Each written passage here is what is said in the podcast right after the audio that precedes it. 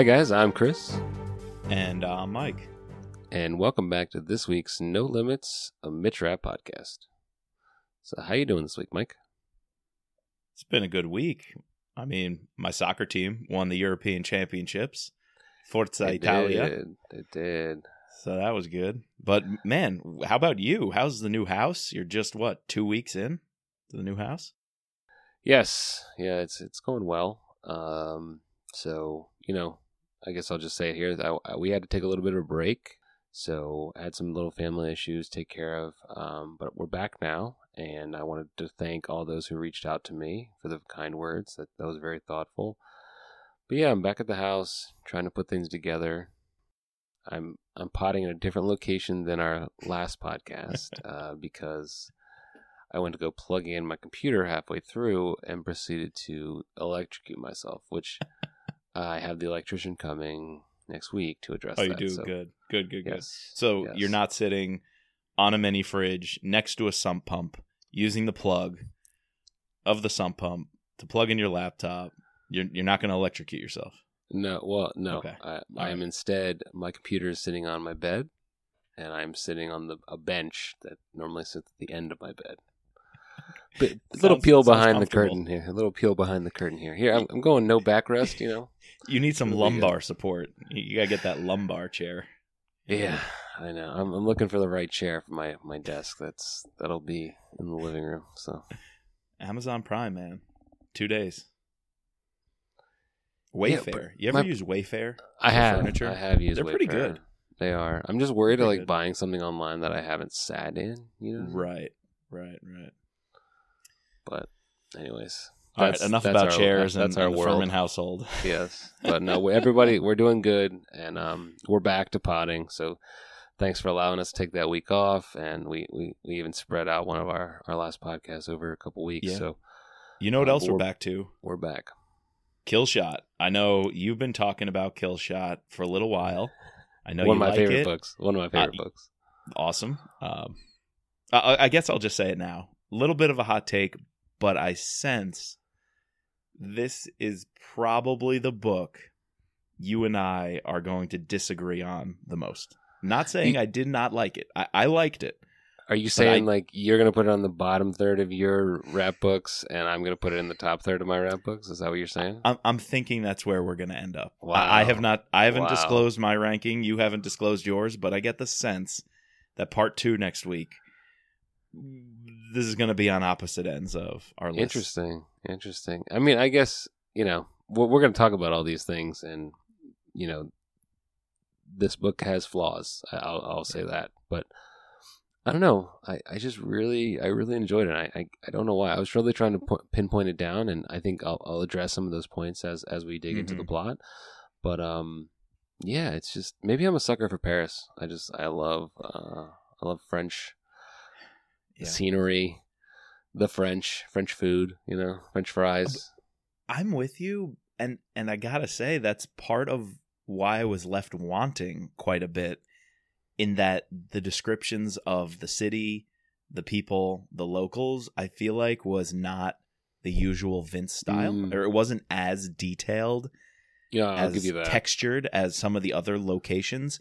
And if there's one location I really want to buy into, the way Vince usually sets the scene, I wanted it to be this one. And I just felt it, in, in setting and descriptions, it fell a little short. So I didn't have that kind of feel of Paris that I was hoping for, that Vince clearly has done with so many other places, like just Beirut last book, right, right. Like that might have been his or like some example. town like a, a, a Bandar Abbas, you know, like right? Or or even you, know, you know. Memorial Day when they're on the run through Southeast Virginia. You know, right, right. Like I felt like I was transported to this middle of nowhere, three hours outside of Richmond, Virginia, small town, and knew it better than in this book being in Paris. You know, in at all the sites. right. So, Well, I mean, do you want to just dive right in? Let's, Yeah, let's do just it. Keep it I going. mean, okay, give us so the rundown. I, I will say this book came out in 2012, right? Mhm. um, February of 2012. And I thought it was interesting because we got American Assassin in 2010. or, like in, in the normal time frame that we we got a Vince Flynn book. Almost a year and a half passed, and then later on that year, in November of 2012, we get The Last Man. Right. So this book was delayed.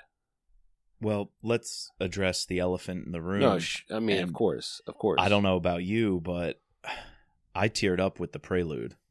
Oh yes. Um, oh I, yes. I actually did. Um, Vince is talking about his diagnosis. Uh, this book was published, you know, shortly after it seems. You said what February 2012 it was uh, it was published. Mhm. Um, you know, after receiving the news that would forever change the trajectory of his his life and his family's life, and um, he was really heartfelt in wanting to thank those who helped him get where he is, and he wanted to show courage, even though I can only imagine how hard that would be to find and dig up after knowing you you you have a terminal illness.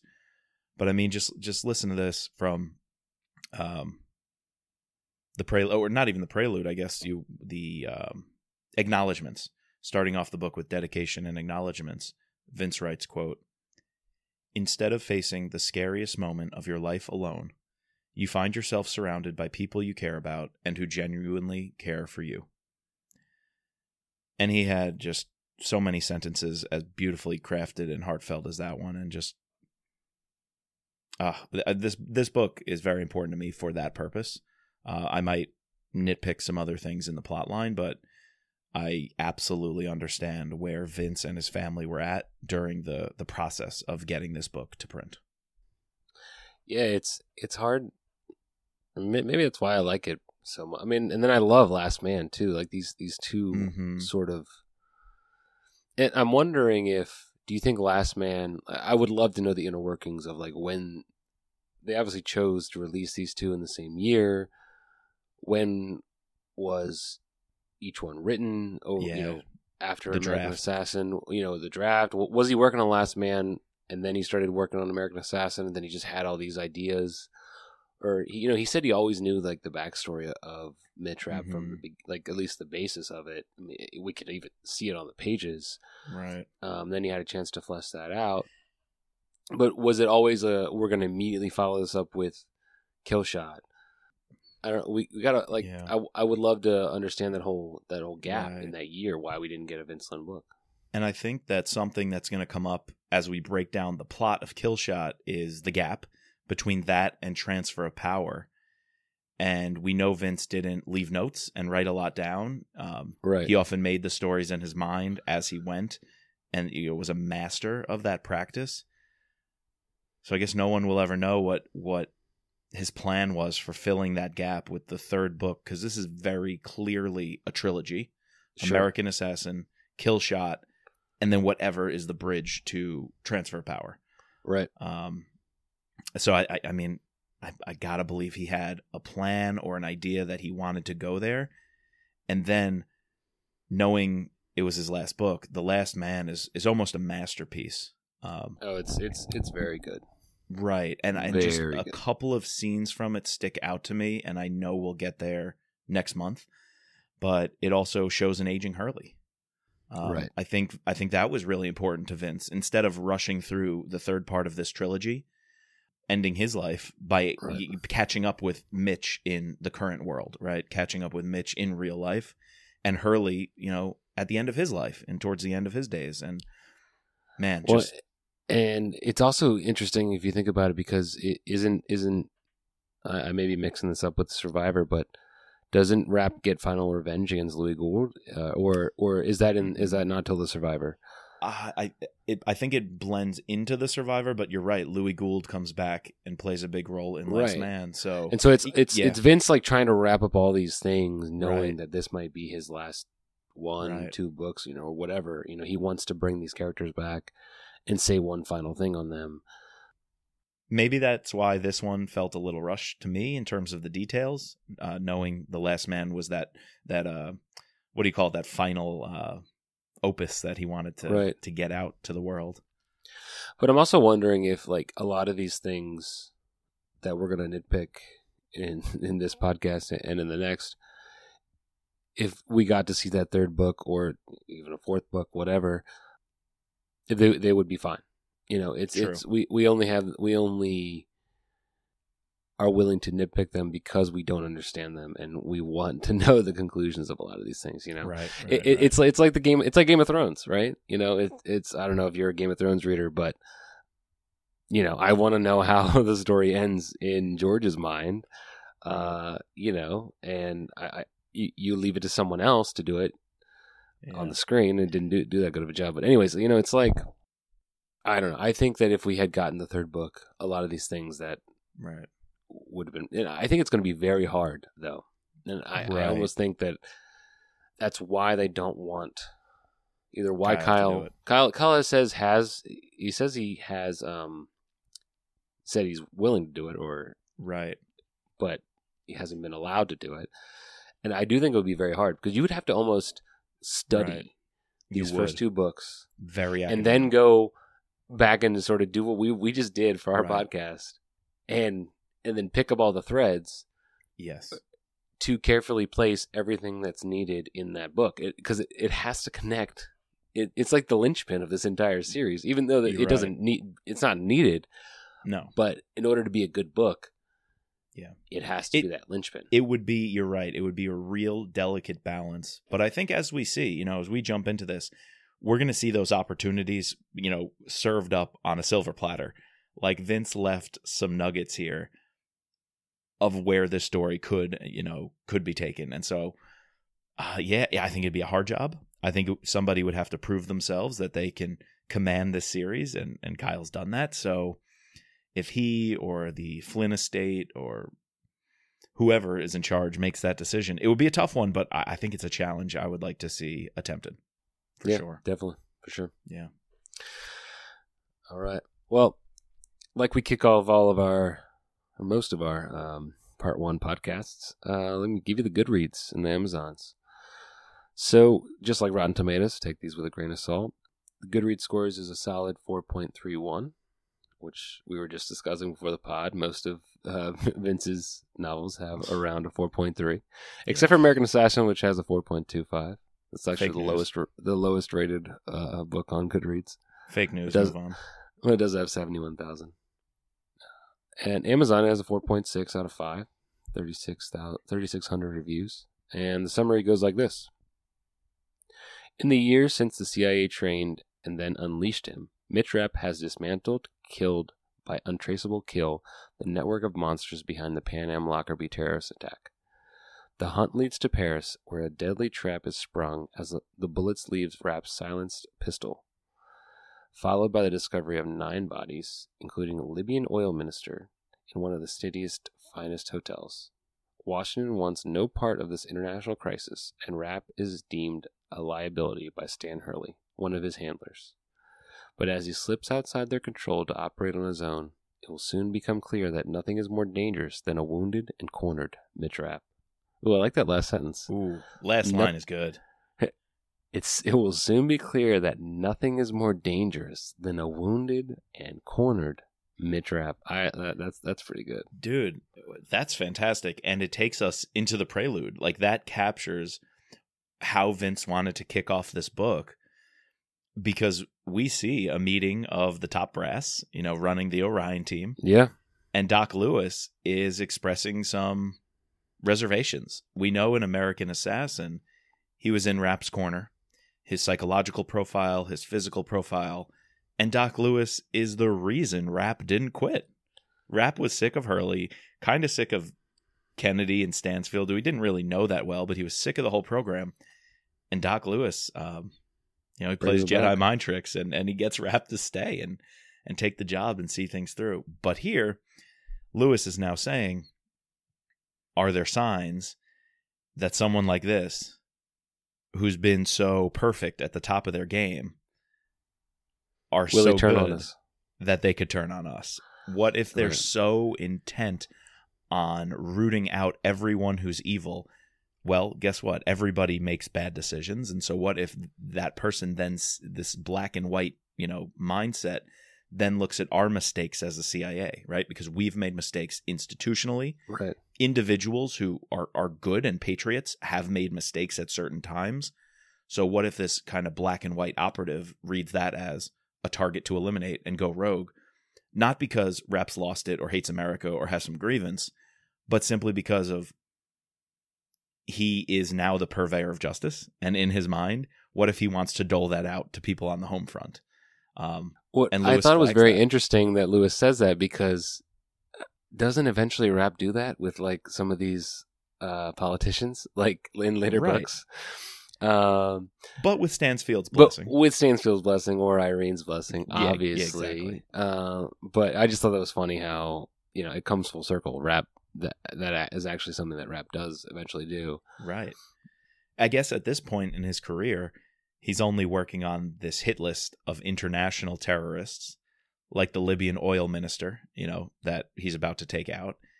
And so, yeah, I think it's brilliant for Vince to address what will become Rapp's job, you know, to take out our internal enemies, Right, uh, as foreign right. and domestic. Foreign and domestic, yeah. He's hinting at this now very early on. I think what a year or two he's been operating after his training. So it's really It's it's been a year since the farm. one year. Yeah, so he's only been in this whole program a year and six months, really, so far. Right. And we get uh, some foreshadowing here as well, right uh, off the bat in the prelude, where Vince writes, "quote At this very moment, he was about to do something very illegal and unsanctioned in a country where he could not afford to make even the slightest mistake." I'm worried about him because he's about to kill a high ranking official in the capital of one of our closest allies. That right there makes me say, let's go. Let's go. I want Well, it. and by saying that, you know it's not going to go well. Like, Right. it's, it's clearly setting it up for you know something. And I, I just wanted to say, like, maybe one of the reasons why I love this book is because it reminds me a lot of like the first Mission Impossible movie, like that story with Ethan Hunt, where like they go in, they have a mission, and obviously I'm jumping ahead, like past past the prelude into this first chapter where we meet up with uh, Mitch, and he's in Paris, and he's about to take down this target, and he has this like bad feeling. He's going to take out this Libyan oil minister, who's you know obviously did something, gave money to terrorists, whatever. But he's like, all right, he has this feeling, but he goes in, and then takes him out, executes him perfectly, and is about to get out of there, and then he hears like the sound, and everything goes to hell Mhm. and it just I don't know. It reminds me of, and then obviously he then has to run because he gets shot and whatever. But it reminds me of Mission Impossible because it's like sort of like the same thing where they go in, they have this mission, they execute it, and then everyone dies except for obviously Tom Cruise, and then he has to you know take away and then uh, sprinkle it in a little bit of Jason Bourne esque throughout this entire novel. Sure.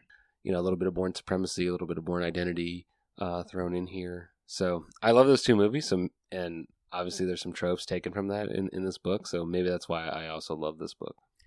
N- Now let's be clear though. We are not advocating for casting Tom Cruise as Mitch. oh no no no no no. That no no no no no. Yeah, I think we've we've already said our casting. I I, I actually We- like Gerard Butler as as a as a Mitch Rapp yeah, we've been down that road or before. Colin Farrell. Yeah. No, you're right. I I agree with your your comparison there, and a couple of other one-liners that stick out go to some of the storylines in those books. Like I'm thinking Bourne. Here it says, "quote Until he had some answers, his survival instincts told him to do what he was trained to do: operate on his own and under everyone's radar, including the CIA's." But I mean, Jason Bourne, you know, Right. that kicks in when his memory is, you know, missing of all of his training. He he operates on his own. He's got to figure out who he is and who's responsible for him. And then like Stansfield, uh, thinking about Bourne's handlers, it says Stansfield's contacts ran deep, and his ability to see three moves ahead of his enemies had always made him a formi- formidable foe. Stansfield saw angles and opportunities where others saw chaos, danger, and a problem not worth tackling. Typical storyline in a movie, Right. um, and a lot of other series as well. But Vince is pulling it off with characters we love, so I love seeing those storylines here. So, all right, talking about movies, why haven't they made this Mitch Rapp movie? Like they made American Assassin. This this would have been a perfect movie, This could be a good one. The- yeah. especially with Dylan O'Brien. Like and Yep. and and Tom or not Tom. Um, who was Hurley again? Shit, Michael Keaton. Michael Keaton. Yeah, yeah Michael Keaton. Oh, like, uh, yeah. And then Victor. Uh, you, you can cast somebody awesome for a Victor. In the, I know they had a Victor in the last. They had a movie. Victor, but Maybe that person him. could come back, but they you killed could, him. Like, mm, that's true. That's true. you could you could um, just make another character that like, you can make another character, right? yeah. Call him Chet. Oh wait, Right. that's Victor's real name. That's Victor's Chet real Bramble. name. Right. I guess we'll get there to Victor, but let's talk about the actual scene, like the actual Yes. hit. Yes. But but I agree with you. This would have been a great choice for a movie. I I actually think this storyline I might have enjoyed more as a movie than a book. So I think you're onto something there. But this scene would have been cool to see where Rapp is going after this oil minister, the next on a top secret list, a hit list from Stansfield, Kennedy, and the, the intelligence folks. And he thinks it's a clean hit. He's rappelling off the side of a hotel, gets onto the balcony, gets in the door, makes a clean shot on the guy, right? Rapp likes to get close for the kill shot, as we Yeah. see, I think, what, in chapter two or three? Yeah, like we get the title right already away. Right away. Yeah. And he thinks he'll make a clean clean getaway and he saves the prostitute, right? Because Libyan oil minister in Paris, obviously, there's a prostitute in the room. Rapp's able to protect her, just kill his guy, about to head out on the balcony, rappel down the rope, and all hell breaks loose. A team of, I think, five guys bust in the door, spraying bullets. Rapp quickly assesses they're not trained operatives. They're some sort of hodgepodge group, maybe security personnel of some sort, because they're just spraying bullets, hundreds of rounds. And Rapp ducks behind the bed, is able to evade them, take them all out, couple quick shots.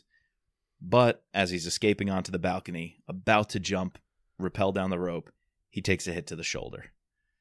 So he's been shot. Is this, I guess, the first time? Was he shot in American Assassin? No, I don't think so. No. No, not the first time he's he was shot. I guess the first time he was shot was in uh, Executive Power, right? Um, when he gets shot in the ass. Sure, but um, in the chronological storyline, Oh yeah, first time he shot in his is true. career, Right. Yeah. and he's on his own now because he doesn't know who to trust, who turned on him, uh, who leaked this information, who knew that I was going to hit the oil minister tonight because they were obviously prepared. Yeah, I like all the um, sort of like quick ex- exposition we get in his head, where he's like, Mm-hmm. like he, he runs down that list of, of things you just said but he's like oh i can't think about those right now. I need to deal with these like five people. Um and it's very interesting. We get like sort of the flip version of this attack from uh samir's uh, who's running these these these goons who, who end up getting killed. And you know they've been watching that also they've also been watching the libyan oil minister and they're they're trying to catch Rapp because he's it's been crazy since the last time we saw him. He's gone on this huge tear, just clipping all these people, and it's like, who is this guy? Like, it, it Right. reminded me of like the idea of Ghost from the movie. Like, Rapp is actually Ghost. Like, he's he's this Mhm. guy who's been coming in, you know. And Lewis mentions it during the prelude that Rap wants people to think about me at Yes. night. Like, he wants these people on this list to to think about him him potentially Yep. you know coming for him and look like think about his face or like what what is not what his actual face is but what his face could be you know Yeah.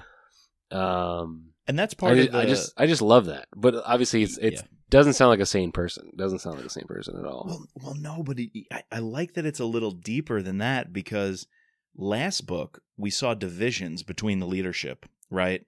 Do you support Hurley or do you support Irene? You know, Hurley obviously doesn't like Rapp. He wants to rein him in. He didn't recruit Right. him. He's not military. Well, that point divides them further in that Hurley and I think even Kennedy feel like if these guys know we're coming for them, if they pick up a pattern that there's a super t- assassin out there who can Mhm. creep up on them at any time, they're gonna they're gonna retreat, right? They're gonna hide in their bunkers. They're gonna go behind you know security walls. It's Sure. gonna be harder for us to get to them if they expect this predictability of a super assassin on the loose. And Rapp's like, hell no, that's what I want. I don't care if it's harder. I'll still get to them, and I get the satisfaction of knowing they're cowering and that they're scared shitless. It's like a drone attack, right? But the one thing that saves him is the line that he says to Lewis. That's sort of like instead of being complete psychopath, right? He says, "I want them to feel." Uh, you know, I'm not like you. I don't have the exact quote, but I want them to feel something similar to the pain Yep. or you know the the fear that they caused other people, right. and that in my mind is is retribution. right. by doing that, by making them being scared shitless of this, you know, ghost that's going to come get them, he's, you know, inflicting something similar to what they've done to, you know, millions or thousands of people, whatever. I think that's when Lewis and Stansfield are like, okay, he's not just crazy. Right. He has a rationale of why he wants to operate that way. Lewis is just like he's obviously the shrink, so he, he's he's just he he even says like I feel like for five minutes or I talked to him for a couple hours and I feel like I know Rapp completely, and then the next five hours I feel like I haven't gained any ground. You know, it's like I went Yeah. ten step forwards, thirty steps back. Right. Rapp is an enigma, you know. He is. Yeah, big Time, but time, at the same time he's an open book you know Yep, you're right. You're right. You mentioned Samir, so we do spend some time inside the terrorist head, and Samir was like a true zealot, oh very Just- much so. very much um, a hardliner, and he's also v- rather well trained, but he's kind of in bed with the wrong folks, and, and there's this really interesting dynamic here going on at the church scene. What'd you think about that? well first of all why do we even need samir as a character why couldn't it just be rafik Right. That- Like- mhm. so we get the first mention of you know after obviously just to recap after this shootout everyone sort of goes on the run like we have you know hurley and everyone over the united states are dealing with the with the fallout of this we have Rapp on the run which we're going to talk about like some of his uh, scenes on the Seine, and that, that was that was kind of cool uh, chapters. And then we get like you know the French are involved, and then we actually like dive deep into this terrorist that um, and how they're connected with Fournier, who's you know the director of the DGSE or high up at the DGSE. Yeah, French intelligence. Yeah, and they have this meeting at the Sacre which is a very beautiful church. And there's this other guy, Max Vega, and you were even saying that you think that there's too many characters in this novel, and I, I agree with you. This Max guy, right? Like he's half And we we get a lot of we get a lot we get a whole backstory on him. Yeah, he's like- Saudi, but he's also like a Spanish telecommunications millionaire. So he's using all his Money from fortune from, his yeah. Western educated side to fund terrorism because he identifies very closely with his Saudi father. Is that a necessary character? Like you said, Samir and Rafiq Aziz are at these meetings. Why not one or the other? Because, I mean, when Rafiq Aziz's name is dropped, I, they don't even say Aziz; they just say Rafiq. They just his say brother Rafiq. Rafiq. His and you're like, oh shit, that's I Rafiq lost- Aziz. dude i lost it i was like oh shit. I forgot. This is about the scar. We're Right. going back to transfer of power. We're linking you know american assassin to transfer of power and the hinge is going to be rafiq and we're going to get this awesome storyline of Rapp going after him. And then it doesn't pan out. Not to And- spoil part two next week but when when vince name dropped rafiq i was like out of my mind excited and he literally just stands in this meeting and then is mentioned once or twice later on in the book and does nothing else. It's it's very disappointing. You know, I think even when we did the transfer of power episode, we mentioned like, wait, so do we get this in Killshot? Like, we couldn't Right. remember if we did or not. And we I don't. know.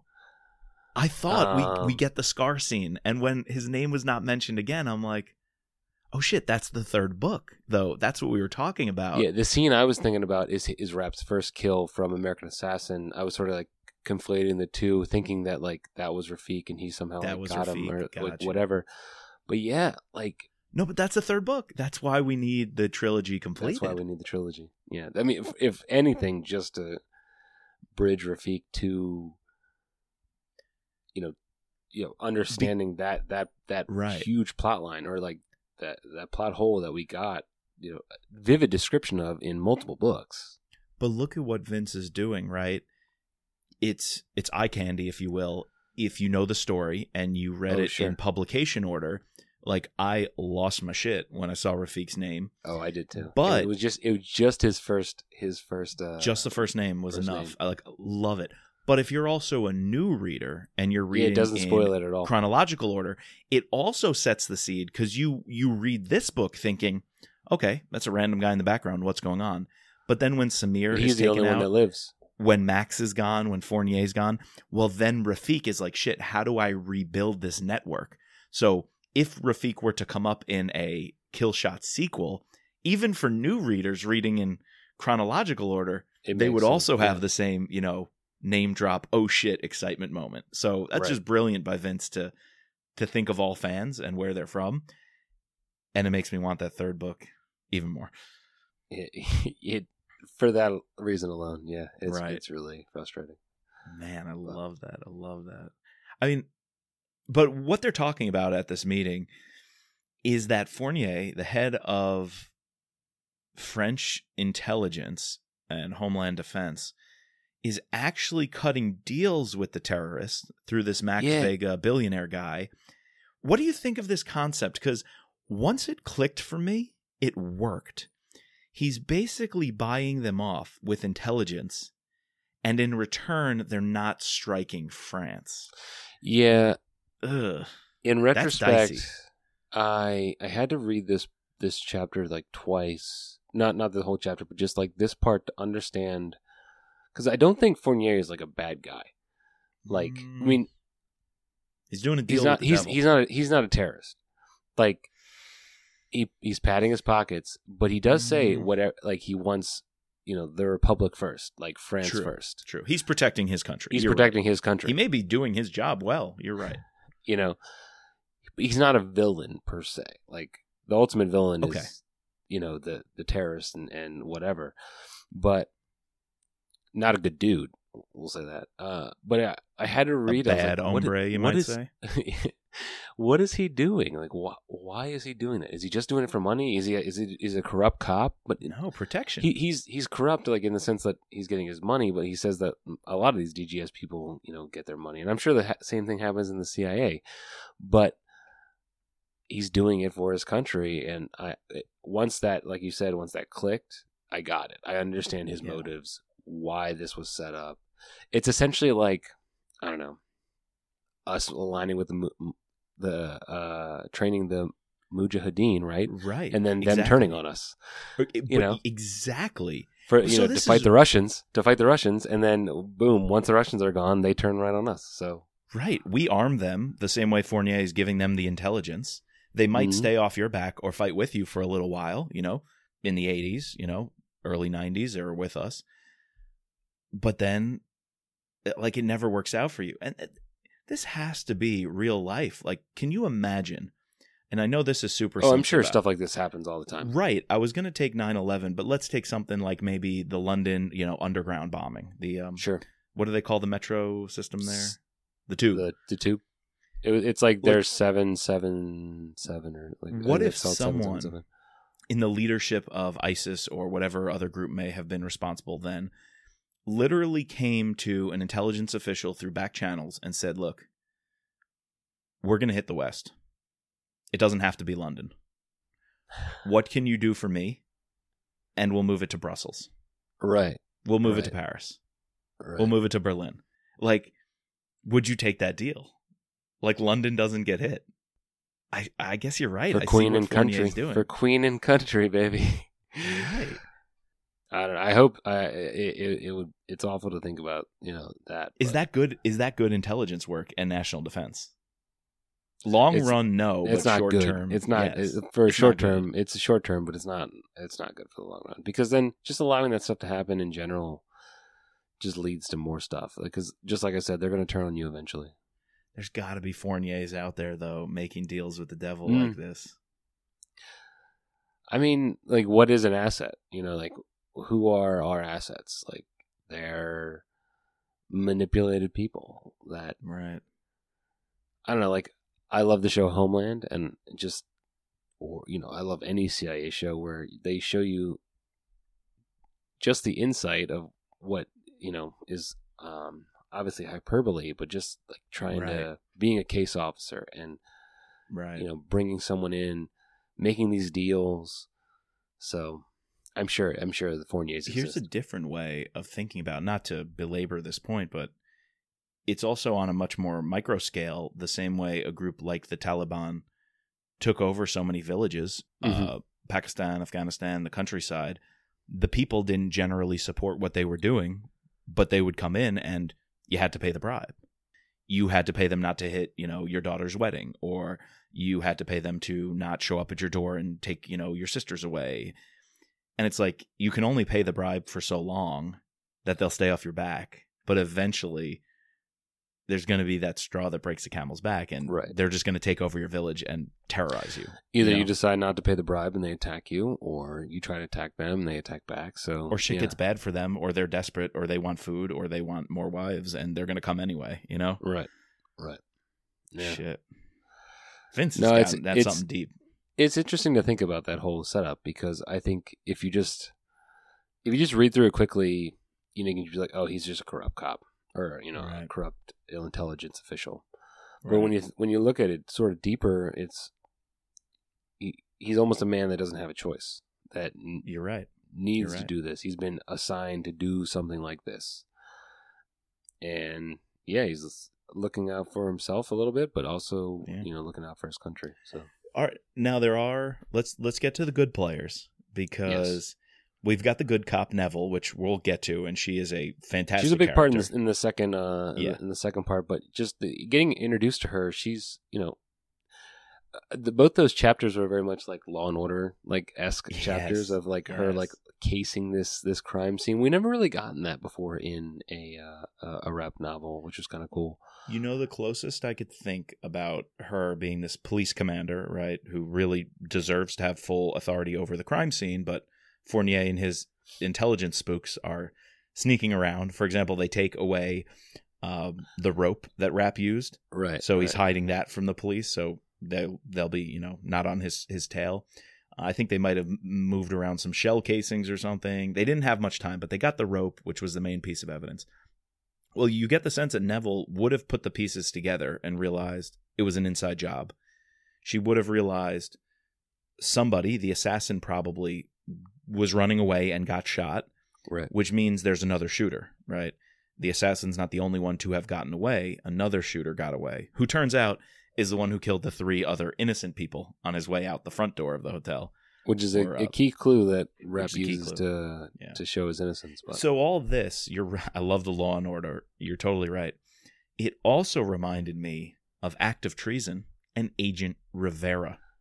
Remember the man with the Oh, red hat yes, when the motorcade was hit? I, I I thought you were gonna go FBI Roach. Like he, it reminds me of like Definitely. uh, of of uh, McMahon, Roach. Skip. McMahon. Skip. Yeah, Roach is the director.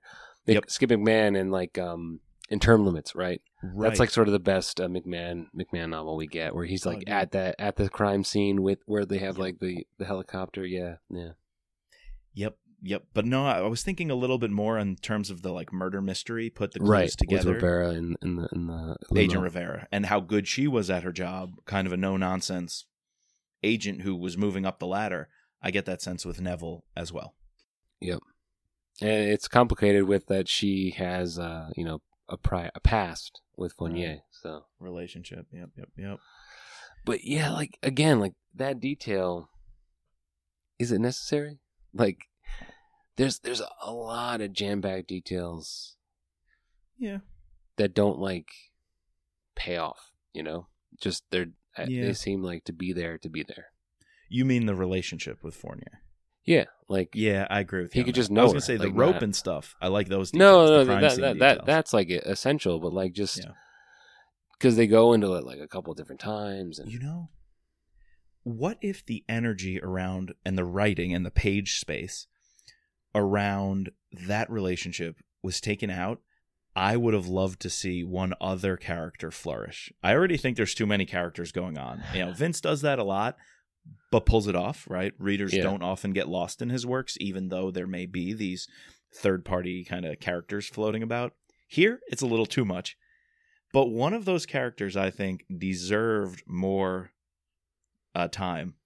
De Fleury, the Monsignor, the oh yes, who's secretly eavesdropping on this meeting. That was he's cool. thinking His backstory was really cool. His backstory was awesome, but he- but he's thinking as the rector of the church, I'll let this intelligence guy use the building for meetings, and that's my way of giving back, right? To protecting the country is letting the intelligence folks have secret meetings that no one will find out about because they're the basement of my church. But then when he listens to the conversation, In the confessional. he goes yeah he takes the stairs he goes to the confessional and he knows there's this one confessional near i guess an air duct or something that you could listen into the conversations in the basement so freaking awesome Well, and th- this guy was a G because like it, it Vince even says that during World War II, right? All, all these Mhm. Nazis that were were Catholic, right? Um, would come to him and and give confessions, and he would he would be a, a good priest, hear the confessions, and then immediately turn around and sell those secrets he'd rat him out uh, to the resistance. Yep. Um, I, that was awesome. He, that that priest was a G. I, I would just love a whole book about that priest. Abs- oh he is one of the Like you could of take those- that priest and make an entire book about like his life during World War II and, and stuff like that. That'd be sick. you can have a whole series about him yeah like Father there's Brown. even- yes yes there's a couple of paragraphs of how he very quickly rationalized what he did yes, you know, both as a priest, but also needing to turn in the Nazis and then later the communists and now the jihadis. Um, and that's his way of protecting the homeland and standing up for basically what's right. he was Ah. he was a cool side character. Yeah, Awesome character. I he comes back in a really minor way in the second half. very minor. Uh, I was hoping to get more. So yeah, hey, Rapp's floating on the river though this whole time. yeah. I, I wanted to get to dead. that. I wanted to get to that. Uh, we get this pretty cool scene where like you know he is able to escape like the the shooting of him uh, when he gets out of the window, and then he runs to the Seine and is sitting on this uh, you know bridge, right? Because there's a, Mhm. bunch of bridges in Paris, Right. and he uses this med kit. And just the description into this med kit, and I, as I'm reading it, I can I can see it, and and how he's injecting each of the three things, and you know, shoving gauze in, and then you know, injecting the super glue, and then injecting like this. Or you know, I'm probably getting out of order, but I don't know. It was it was very good writing because I could just it it fell off the page into my mind. Yeah. That makes sense. I, no, I'm with you. I while I was hoping for more detail on like Sacre Coeur and the Sacred Heart Church, right, we got it with the medkit. We got it with or the med or the bridge, right? I'm hoping for more detail, like the bridges of Paris, so beautiful, and these river walkways and everything. Yeah, there are oh, locks really cool. on it, right, that are going to make it fall off. But Right. like, But the detail was the powder going into this bullet wound and how it's coagulating the blood and then all Right. this. And he even, I think, like drops the wrappers into the river, knowing they'll Yeah. get washed downstream and won't be evidence. away. Yeah. So the details there, I, I guess I really like that too, but hoping you could balance the detail. But that was really awesome. Like, I wish we had someone who is a paramedic or, or trained in first aid because I, I guess Vince got it right of how you uh, patch up an emergency bullet wound. Now they have this pretty cool stuff that um it's these expanding almost like Mentos. They're a little bit smaller than Mentos, right? Gee. That they they come inside get no, they're like half the size of a Mento, but they come inside this a large syringe and what you do is you you shove Pop that in. syringe into the bullet wound, shoot all these Mentos in. I'm calling them Mentos, but they're like antibiotic pods That's crazy. that- as soon as they hit liquid, they expand. Kind of like when you would, as a kid, you would you would take like your the straw uh, wrapper and like make it grow. Did you ever do that as a kid at like a restaurant or whatever? no, what do you wet it and then Oh, like if you if you take this is geeky I am, I guess. You you you never took your straw wrapper, scrunched it up or folded it in half, and then you drop water on it, and then it kind of expands like like a, like a Oh, worm. Okay, I can see that. I I would usually peel off one end and then blow the straw wrapper at my brother. Oh, you were one of That's those what I would do with it. But anyways, like I wouldn't is- do the science experiment. I would try to piss somebody off for a joke, for a laugh. Yeah, but these pellets like they expand when they hit water, and they have like That's why antibiotics you're a on them. They're, they're they're pretty cool. But yeah, like back in the day, Mitch is using uh, super glue. Right, right. Which I, I we're gonna assume Vince got right, like all the other details, he's gotten right. He makes it. Wrap. Oh, he shoots Yeah, up he- that locker room. he, He's he "Oh, like this looks like swims place two to miles, right? Yeah, the river. Yeah, And then goes in this locker room, like takes a hot shower, almost gets dies some candy bars. Yeah, almost dies. he gets the candy bars from the Like vending machine. the you're right. descriptions again, like you said, would have loved a better description of Sacre Coeur or Paris in general, but we get a, a great description of this locker room. Yeah. Great description of this locker and room. each lock that he shoots off, right. like w- which one he takes the uniform from, which locker Right. he takes something else from, wants it just to look like a robbery. I mean, I guess it's all details about his escape, which It is. I do like seeing the the aftermath. Uh, in the know, moment, how- like I, I loved do it. I they was get thinking away? it. yeah, Yeah. yeah, But- yeah. Yeah, so he, he gets away and then he has to deal with uh you know, he's supposed to have a date after this hit, you know, with Greta. And we get Greta coming back from American Assassin. What do you think about her her uh appearance? Yeah. This is your first phone call. He's not going to check in with Kennedy. He's not No. going to think about the bullet wound. It's like, oh shit, I'm supposed to meet meet Greta. I'm gonna give her a buzz.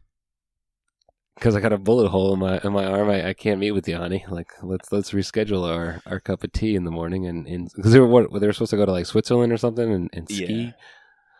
Though she picks up on it and ultimately, without much friction, is willing to come to Paris. Yeah. She understands she his job. Yeah, when she comes to Paris, like even though she puts like two and two together almost immediately after like addressing his wounds, she's like, "Wait, you you were involved with Paris? Like what happened in Paris the other night?" He, he's like, "Yes," and she mm-hmm. takes it pretty good. Like, Yeah. you know, I, Anna wouldn't have done that. Oh no. No, not the DC Anna w- liberal news reporter. Anna would not have acted like that. You know, yeah, even at the sight of a gun wound, I don't know if she would have like her first instinct would be to address the wound. You know, Greta's an Olmeyer. Come on now. Yeah. Those Olmeyers, they got some tough skin. They know what's going on. How Uh, cool would DeFleury, the priest, and Olmeyer meeting up and or having some history? Like that'd be sick. I just all these little tangents I want to become fully fleshed stories.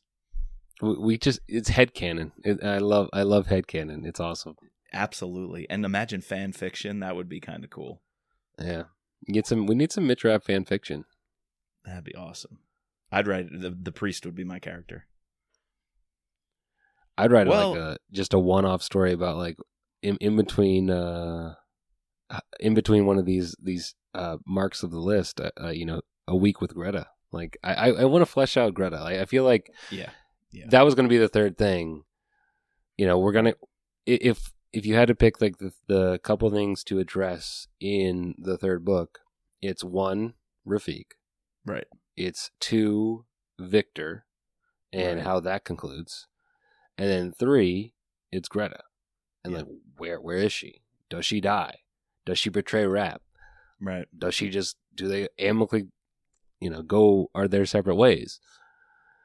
Can you imagine if in some way that book or a later book addresses term limits? Even if it's just a name drop Right. of like or like term limits happens in between kill shot and transfer of power, right? So like Right. Rapp just picking up a newspaper. Um, imagine him somewhere where he because of whatever happened in that in that in between, he can't get involved. He does have to check himself and like Mhm. stay off the grid, but he sees reports of the speaker of the house assassinated.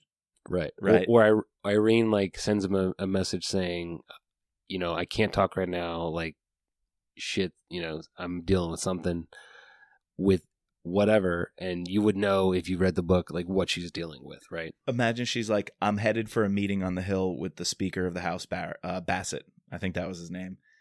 And then it's like, oh shit, that's the Speaker who's going to get hit. Like, is Right. Kennedy there? Is she like on the way to the meeting? Or, Yeah. yeah that would be cool.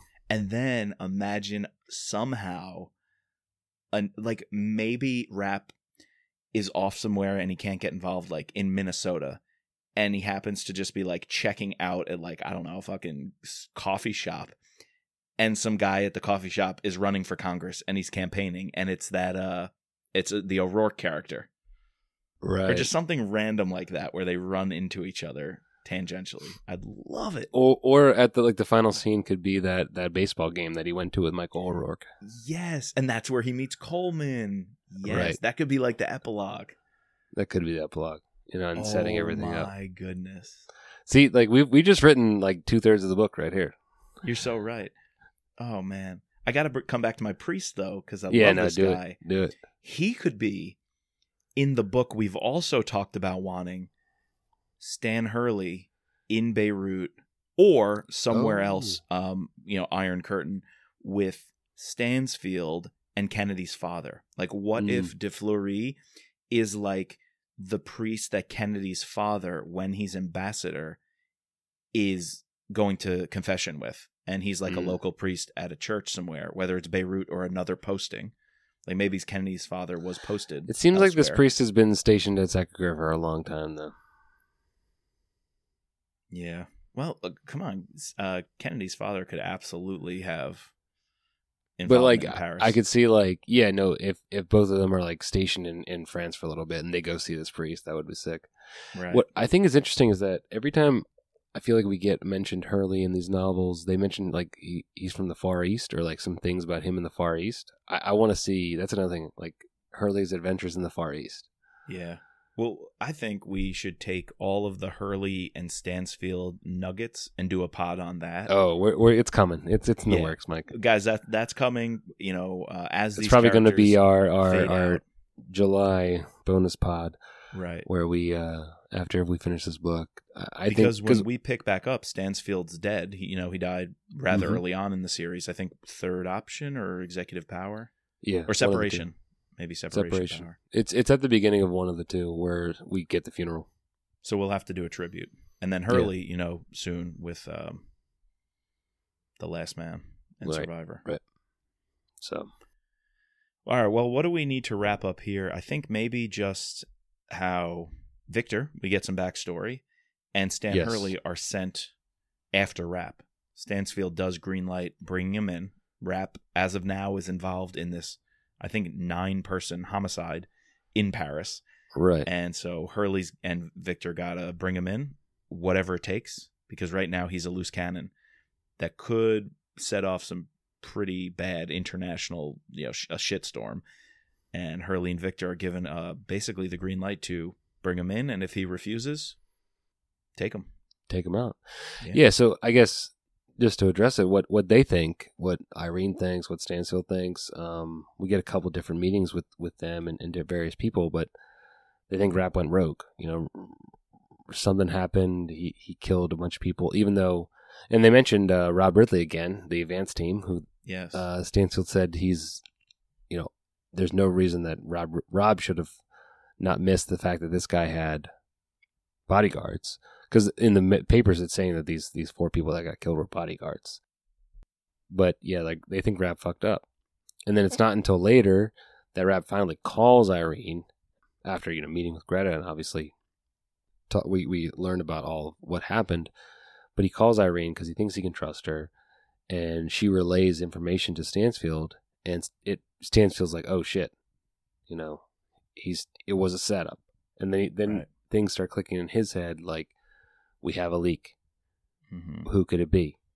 And then previously, just before that, we've had this other side plot, which kind of unnecessary, kind of, you know, just just talking about plots. There's like seven different plots going on. Like we have three, like you know, normally it's like one, two, three, like locations.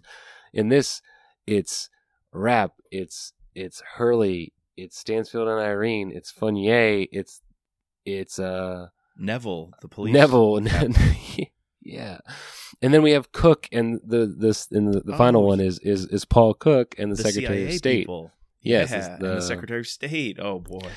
Yeah, we got a couple of scenes for him, and then then this deputy director of the CIA, who the CIA directorship is currently vacant, um, is a lackey of the State Department and starts spying on Stansfield. You know, Yep. So all this is culminated with, like you said, um, Victor and Hurley being sent over there, and then eventually, once Stansfield realizes that oh maybe Rapp was set up, he sends Irene and Doc Lewis over there. Uh, but before we get to that, like you know, final chapter of of this revelation that maybe maybe Rapp didn't do this. Uh, we get Victor's backstory. I just wanted to comment before we we, we signed off here. Was- What did you think of that? Do you, do you want to save that for next time? Because the second half of this book is almost a Victor story. Like there's a True. lot of Victor. Yeah. What do you no, think? I think We can pick- on almost an hour. What if we kick it off with that?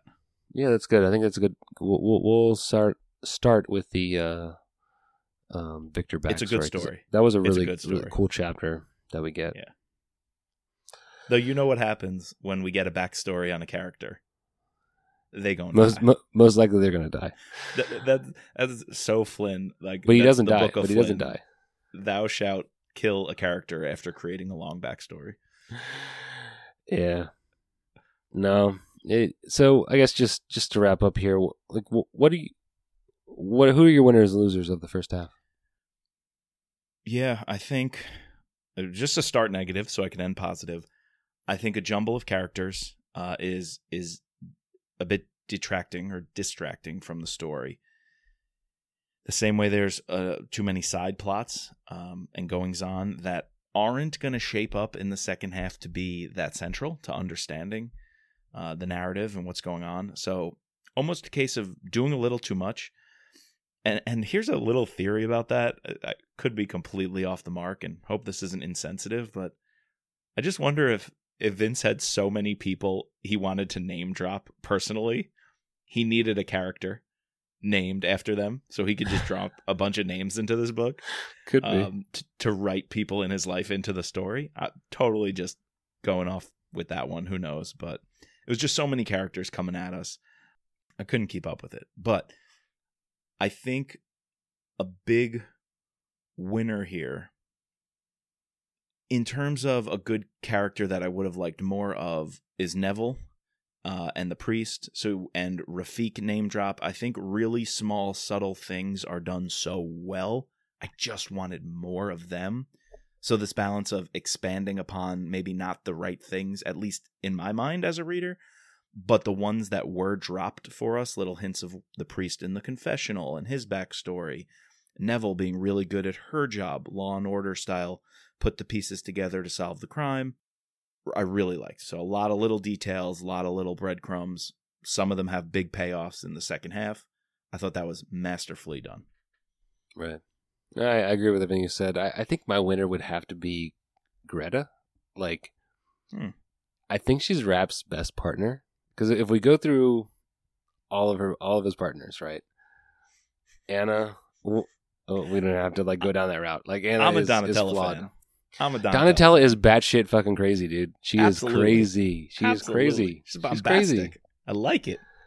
Uh, Claudia tried to kill or killed Rapp's uh, wife and unborn child.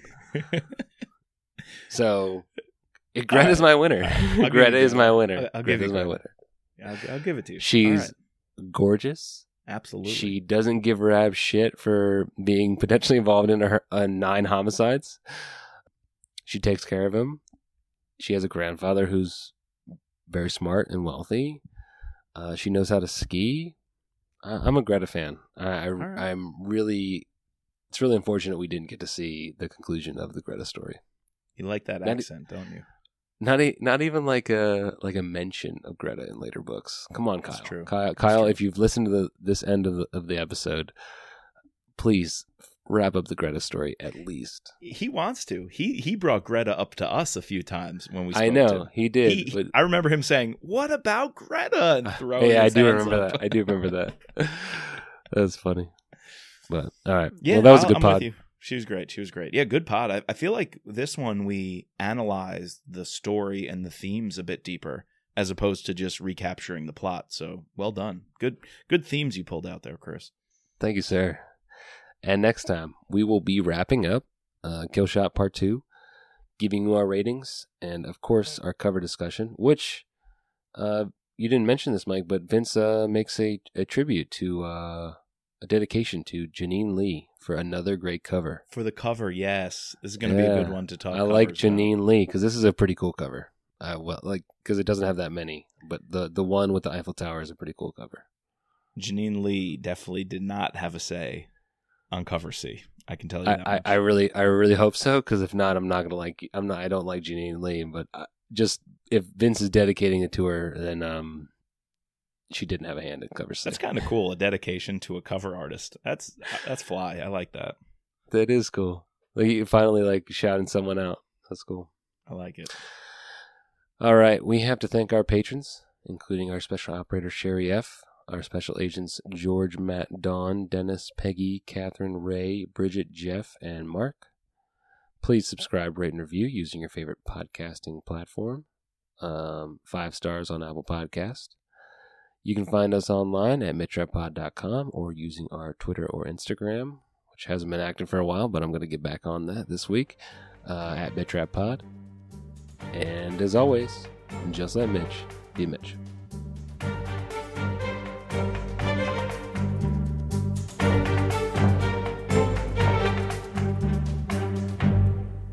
We made it a whole hour, and you did not electrocute yourself. well done. did.